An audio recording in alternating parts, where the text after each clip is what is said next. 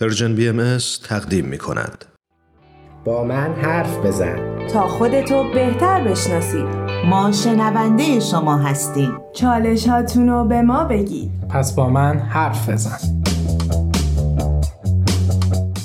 شنونده گرامی من کوروش فروغی هستم. با قسمت نهم از سری جدید مجموعه برنامه های با من حرف بزن. در این قسمت هم دو کارشناس برنامه آقای امیر بهنام سلطانی کارشناس ارشد روانشناسی شخصیت و خانم رها پارسا روانشناس منو همراهی می‌کنن و قصد داریم در خصوص موضوع بسیار مهم امید و انگیزه در نوجوانان به تبادل نظر بپردازیم. امید و انگیزه جایگاه خیلی خاصی در سلامت روان و به طبع آن پیشرفت نوجوان و در نهایت جامعه داره. با این پیشفرض بریم و شنونده قسمت دیگری از مجموع برنامه های با من حرف بزن باشیم.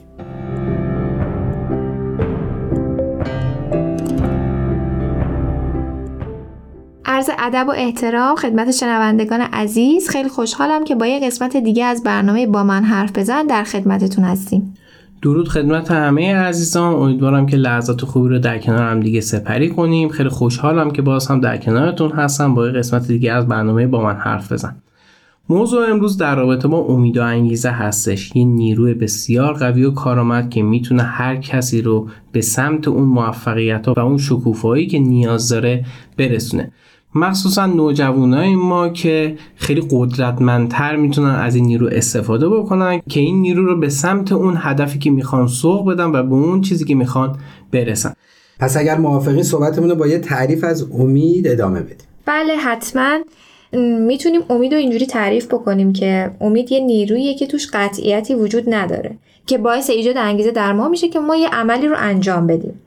یه فضاییه که باعث میشه ما دست به یه عملی بزنیم و یه حرکتی بکنیم. مثلا یه موقعیت دردآوری برای ما پیش اومده و ما به یه مشکلی خوردیم. اینجا اون جاییه که ما یه کاری رو انجام میدیم. با امید اینکه یه اتفاق مثبتی برامون بیفته. در نهایت مفهوم امید می‌تونه این باشه که یه فضایی رو برای ما ایجاد می‌کنه که ما رو سوق میده به سمت هدف یا یه کاری. آیا می‌تونیم بگیم که امید همون خوشبینیه و یا ناامیدی همون بدبینیه؟ یه مرز خیلی باریکی وجود داره بین امید و خوشبینی و ناامیدی و بدبینی. خوشبینی و بدبینی یه امر قطعی هستش. یعنی که من خوشبینانه دارم به آینده نگاه می‌کنم و در پی اون هیچ کاری انجام نمیدم. یا مثلا بدبینم نسبت به آینده دوباره همون میشه. یعنی باز هم هیچ عملی رو انجام نمیدم. اما امید اون چیزیه که توش هیچ قطعیتی وجود نداره. یعنی یه نیرویی که اون انگیزه هست یه نیرویی هستش که باعث میشه من دست به یه عملی بزنم. یعنی من امیدوارم که یه اتفاقی بیفته. اما توی مثلا مسئله خوشبینانه یا بدبینانه من یا انتظار دارم که یه کاری به انجام برسه این میشه خوشبینانه یا انتظار دارم که اون به انجام نرسه به هیچ وجه. این میشه مثلا بدبینانش. در واقع ما در امید خیلی ناظر به نتیجه نیستیم. یک کاری رو با اون تمام توانمون انجام میدیم و اعتقاد داریم که با انجامش می‌تونیم به اون هدفمون برسیم. دقیقا یه امر قطعی نیستش. یعنی ما فقط امید داریم که به انجام برسه یا مثلا به انجام نرسه. مرسی ممنونم و البته موضوع انگیزه هستش که سوخت این موتور هستش که ما رو به اون امیده نزدیکتر می‌کنه یا دورتر می‌کنه. مثلا در نظر بگیرید یه نوجوانی رو که امید داره مقطع تحصیلی امسالش خیلی خوب بگذرونه و نیاز به سر انگیزه ها داره که بشه موتور سوخت اون نوجوان که بتونه به اون امیدی که داره برسه. می‌تونیم بگیم انگیزه پیش نیاز امیده. بله. پس اگر موافقین بیایم یکم بیشتر راجع به این انگیزه صحبت بکنیم. بله انگیزه می‌تونه یه نیرو امید بخش باشه واسه انجام دادن یه کاری. دوباره میگه همون سوخته می‌تونه باشه. بیاید یه ذره انگیزه رو ریستر بکنیم. شاید اگه بخوایم راجعش همینجوری صحبت کنیم همه می‌دونیم مفهوم انگیزه چیه. ما واسه انگیزه داشتن هم نیاز دوباره به یه سری پیش نیازا داریم. پس بیاین راجع به انگیزه درونی و بیرونی صحبت بکنیم. اینا چی هستش؟ فکر می‌کنم توی قسمت های قبل راجع به کودکان که صحبت کردیم گفتیم انگیزه رو چجوری میشه توی کودک ایجاد کرد. اونجا خیلی بیشتر مانور دادیم روی انگیزه های بیرونی. انگیزه های بیرونی چیا بودن؟ گفتیم مثلا اگه کودکی کارش درست انجام داد ستاره می‌گیره مجموع ستاره روی همدیگه می‌تونه تبدیل بشه به یه جایزه ای که کودک دوست داره که حتی همون زمانم گفتیم اینا انگیزه بیرونیه و خیلی دوام زیادی نداره. آروم آروم بعد از یه مدت باید انگیزه ها رو درونی بکنیم. امروز همون روز است که باید انگیزه ها رو درونی بکنیم. یعنی چی؟ یعنی سن بچه ما به نوجوانی رسیده. خیلی انگیزه های بیرونی دیگه الان به دردش نمی‌خوره. انگیزه های بیرونی شدن. همون لپتاپ دوچرخه موبایل چیزی که واسه رسیدن به اون هدفه به نوجوانمون ارائه میدیم. ولی اینا خیلی دوامی ندارن. پس بیاید آروم آروم اینو حذفش بکنیم و یک انگیزه درونی درون نوجوانمون به وجود بیاریم.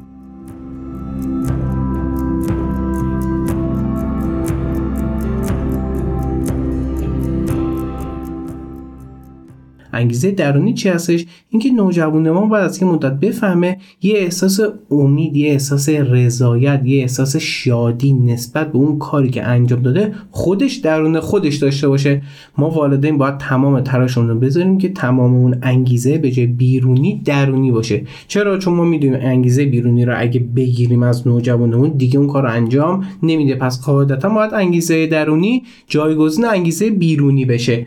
راجع به انگیزه بخوایم دوباره ریز سرش بکنیم شاید بخوایم راجع به تقویت ها صحبت بکنیم. ببخشید قبل از اینکه به این موضوع بپردازیم داشتیم صحبت می‌کردیم به این فکر کردم که چو عشق آسان نمود اول ولی افتاده مشکل ها شد.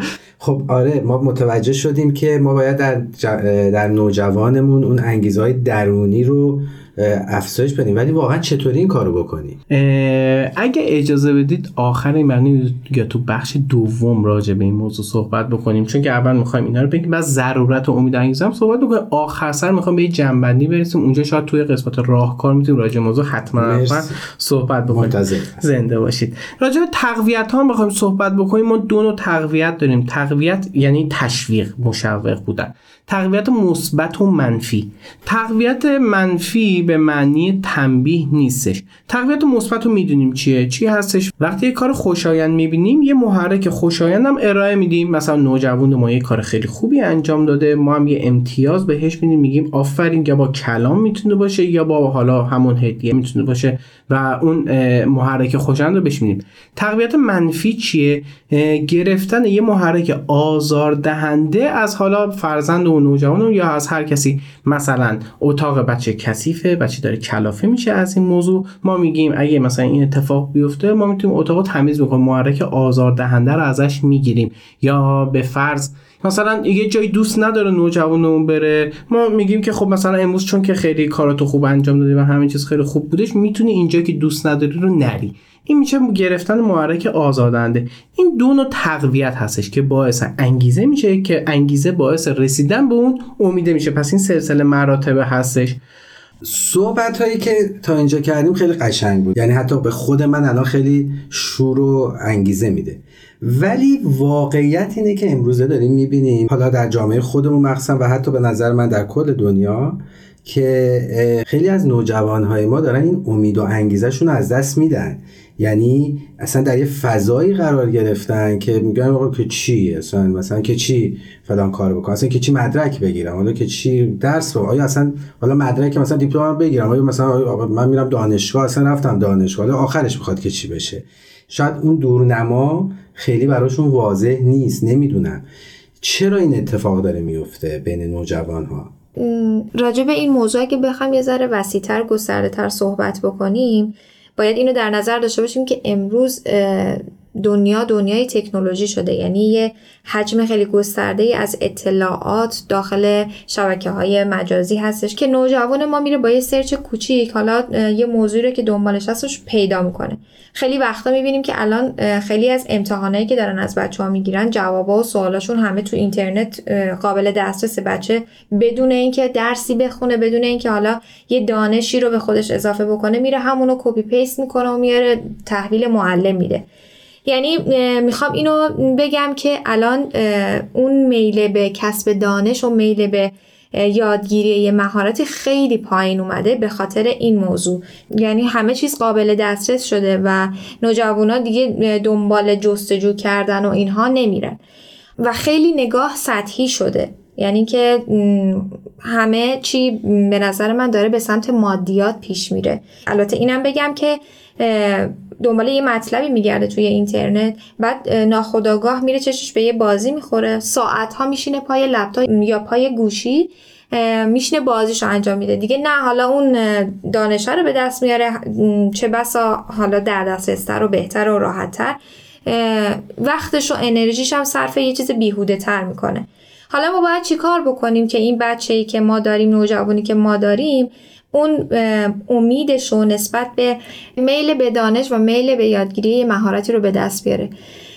این باید از خودسازی توی بچه ها شروع بشه. یعنی وقتی از بچگی و حالا می‌رسیم به نوجوانی وقتی که بچه ها شخصیتشون داره شکل می‌گیره ما باید یه سری بخوایم معنوی نگاه بکنیم یه سری فضائل یا همون داشتن امید که می‌تونه یکی از اینها باشه اونا رو توی بچه هامون نهادینش بکنیم. که بچه دیگه اینقدر به انگیزه های بیرونی نگاه نکنه. نگه که مثلا من این کار رو انجام میدم به خاطر اینکه حالا این گوشی رو داشته باشم یا این دوچرخه رو داشته باشم. به خاطر این انجام بده که حال خودش خوب باشه یا اینکه بتونه یه فرد مفیدی توی اجتماع باشه یا اینکه بخواد توی یه تغییر توی این دنیا به وجود بیاره. یعنی اصلا بفهمه که معنای زندگی در چی هستش. به خاطر همین امیدوارتر باشه به زندگیش. فکر می‌کنم این حالا دنیایی که داره میره به سمت مادیات و سطحی نگری باعث شده که این بچه ها انگیزشون و امیدشون رو نسبت به خیلی چیزها از دست بدن چون خیلی سطحیه. وقتی که می‌رسن به یه جایی که می‌خوان دیگه کلا همه چیز از بین میره. مرسی.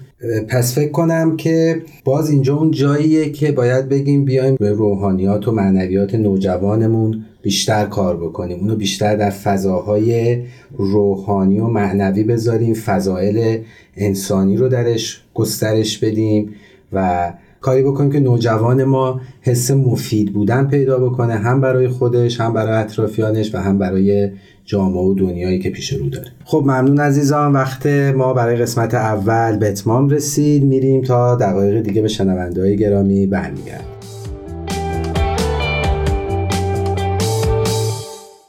شنونده عزیز من کوروش فروغی به همراه خانم رها پارسا و آقای امیر بهنام سلطانی دو کارشناس برنامه مجدد به شما برگشتیم.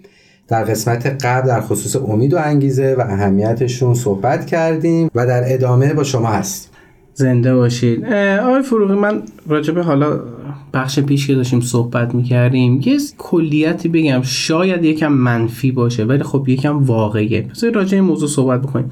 یه واقعیت وجود داره که حالا شاید اونا رو بگیم بعدم نیستش. شما جوون یا نوجوان ایرانی رو در نظر بگیرید که می‌خواد یه سری کار انجام بده. مثلا می‌خواد بره دیپلم بگیره و لیسانس بگیره و کارشناسی ارشد بگیره و وارد بازار کار بشه و خدمت سربازی باید بره. حالا پسرا دخترا که حالا موقعیتشون تو جامعه مشخصه یه ذره و اتفاقات عجیبی که میفته.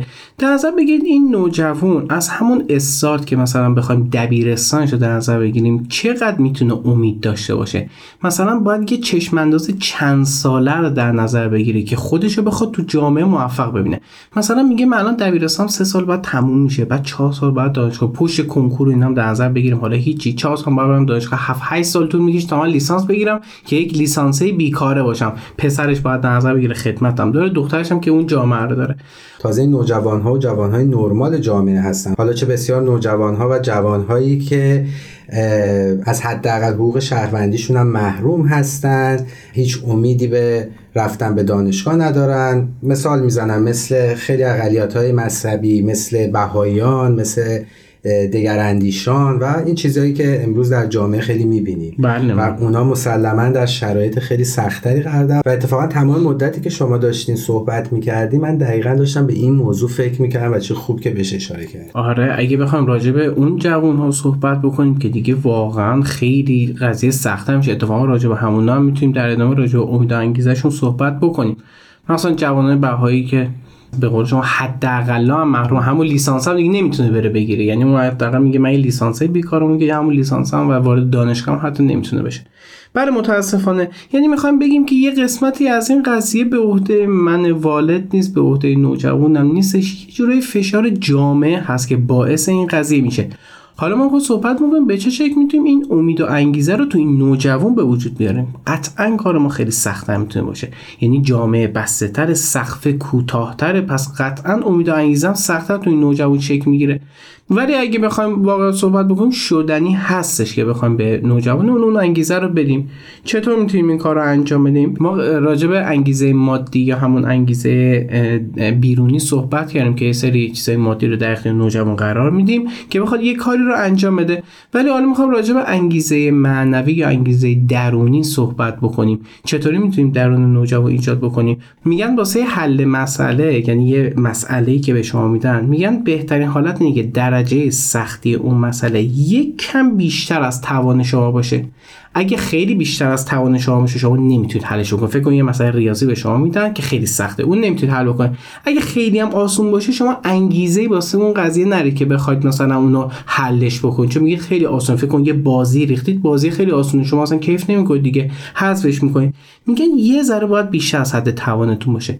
من والد یا مربی باید بستری رو واسه نوجوانم فراهم بکنم که یه سری مسائل رو در اختیارش قرار بدم که جلوی پاش بذارم که نوجوانم بتونه با تلاش خودش اون مسئله رو از سر راه برداره. مسئله اول چی می‌تونه باشه؟ به این نگاه نکنم که نوجوان من قراره در ده سال آینده کجا باشه. به این نگاه بکنم که نوجوان من بتونه سال اول دبیرستان یا دوم دبیرستانشو به بهترین شکل سپری بکنه. دیگه اصلا بهش نگم که چه اتفاقی قرار در آینده بیفته. نمی‌خواد این نیروی امیدو تا اون حد بالا ببره یا تا اون حد آینده رو بخواد در نظر بگیرید باسش پس اولین کار پله اول و یا پله بعدی رو به نوجوانمون نشون بدیم. یا حتی خودمون هم واسه خودمون می‌تونیم این کار رو انجام بدیم. توی روانشناسی بهش میگن افکار کمالگرابونه. یه سقفی رو اون تحت ها در نظر می‌گیرن بعد هی می‌خوام بهش برسن بعد نمی‌تونن بعد میمونه کارا رو به تعویق میندازن. بیاد به جای که از صفر بخوام به صد برسیم از صفر به یک برسیم. مهم نیست بعدش چند دو میشه سه میشه پنج میشه. ما یک رو باید انجام بدیم. اگه یک رو انجام دادیم بعد به دو برسیم. این بستر واسه خودمون و واسه نوجوانمون باید فراهم باشه. پس کاری که باید انجام بدیم چیه؟ نوجوانمون رو از تشویق مادی به تشویق معنوی و کلامی می‌بریم. تشویق معنوی چی میشه؟ مثلا وقتی اون کار رو انجام داد بگیم آفرین این کاری که انجام دادی چقدر واسه خودت و دیگران خوشاینده چقدر احساس صداقت تو. مثلا همون درس خوندن بگم. چقدر خوب بود تو حتی اگه نمره 17 گرفتی که نمره مثلا معمولی هستش ولی حداقل می‌دونم تمام تلاشتو کردی و بابت این کار کسی رو زیر سوال نبردی تقلب نکردی مثلا کار عجیبی انجام ندی. این میشه تشویق معنویه که نوجوان لذت ببره و یه انگیزه درونی واسش به وجود بیاد که اون کار به بهترین شکل انجام بده.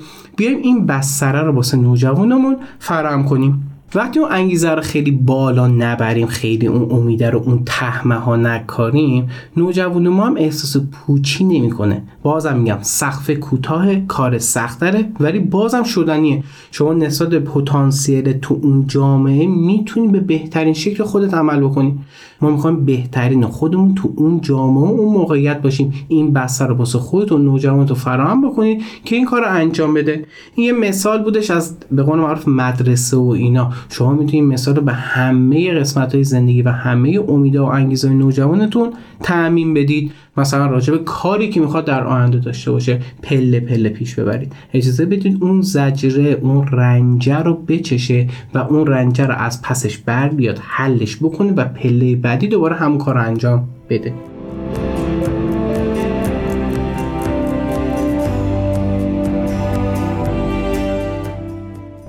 نکته بین صحبت های آقای فروغی و آقای سلطانی به نظرم رسید که برای شنوندگان عزیز می‌خوام یکم بازش کنم. راجع به صحبتی که راجع به جوانای بهایی توی ایران شد صحبت کردیم راجع به ساختن بچه ها از کودکی و این نهادینه کردن یک سری احساسات و فضایل توی بچه ها خیلی از خانواده های بهایی که داخل ایران هستن درسته که بچه ها امید به دانشگاه رفتن و اینها رو خیلی وقتا از دست میدن اما باز هم جوامع بهایی سری بسترها رو فراهم کرده که بچه ها بتونن توی اونجا تحصیل بکنن و یه سری راه ها رو ادامه بدن که همین باعث میشه که امیده دوباره براشون به وجود بیاد.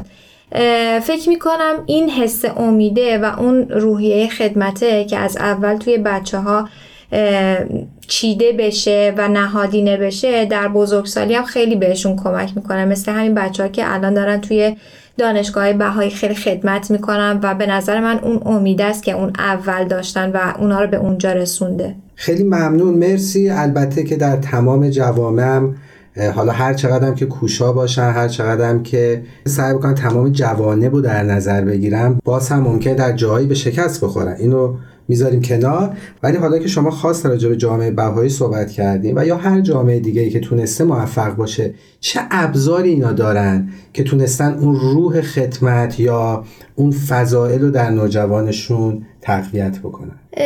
توی کتاب در جستجوی معنا دکتر فرانکل میگه که زندگی کردن توی این دنیا به معنای رنج کشیدن هستش. حالا توی اون رنج کشیدن هم باید یه سری معناها وجود داشته باشه که به نظر من معنای زندگی که توی اون رنج کشیدنه می‌تونه مثلا همون فداکاریه باشه یه سری از خودگذشتگی ها باشه یعنی یه بهایی که ما پرداخت می‌کنیم تا به یه سری چیزها برسیم. امید هم می‌تونه شامل اینها باشه.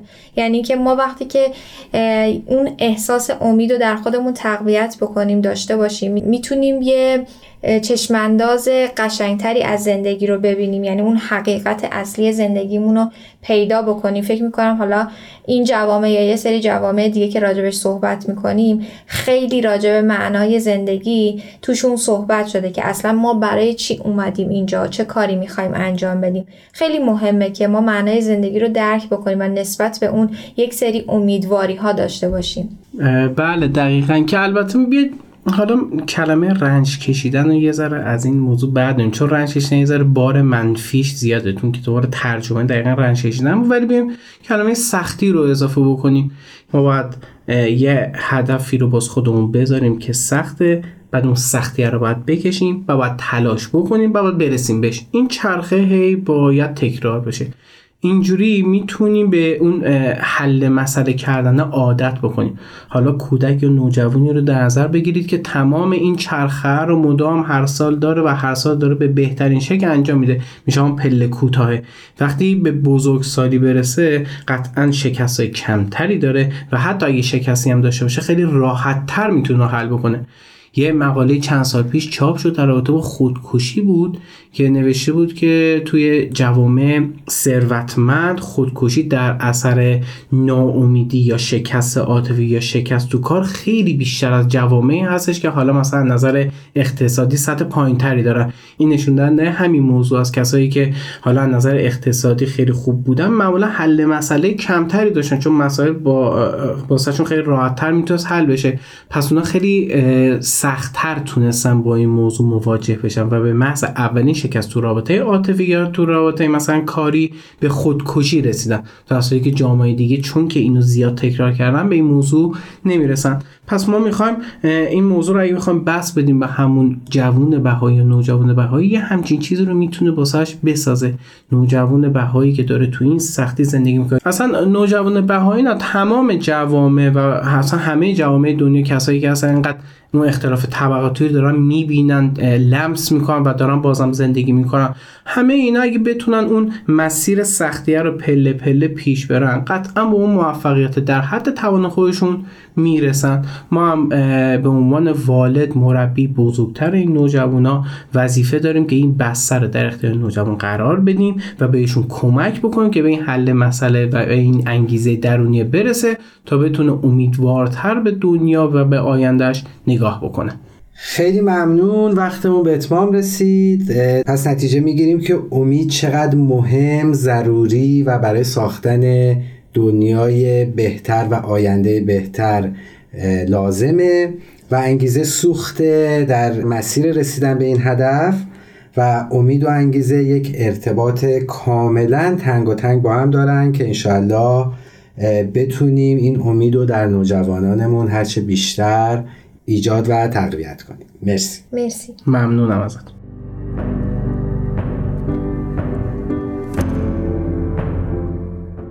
دوستان عزیز ممنون که شنونده قسمت دیگه از برنامه با من حرف بزن بودید. امید در نوجوان منبع اصلی تحرک، شادی و تلاش برای رسیدن به اهداف و سوی دیگه رویکرد منفی و ناامید کننده در نوجوان باعث بیتفاوتی، دلسردی، انزوای اجتماعی و از بین رفتن نیرو و اراده لازم برای نیل به اهداف میشه. پس باید با صبر و شکیبایی در ایجاد انگیزه و امید به نوجوانان خود کمک کنیم. و شما شنونده های گرامی اگر در خصوص موضوع برنامه چالش یا پیشنهادی داشتین می‌تونین از طریق تمام پلتفرم های Persian BM با ما در ارتباط و تماس باشید. تلاش کنیم تا فردایی بهتر از دیروز بسازیم.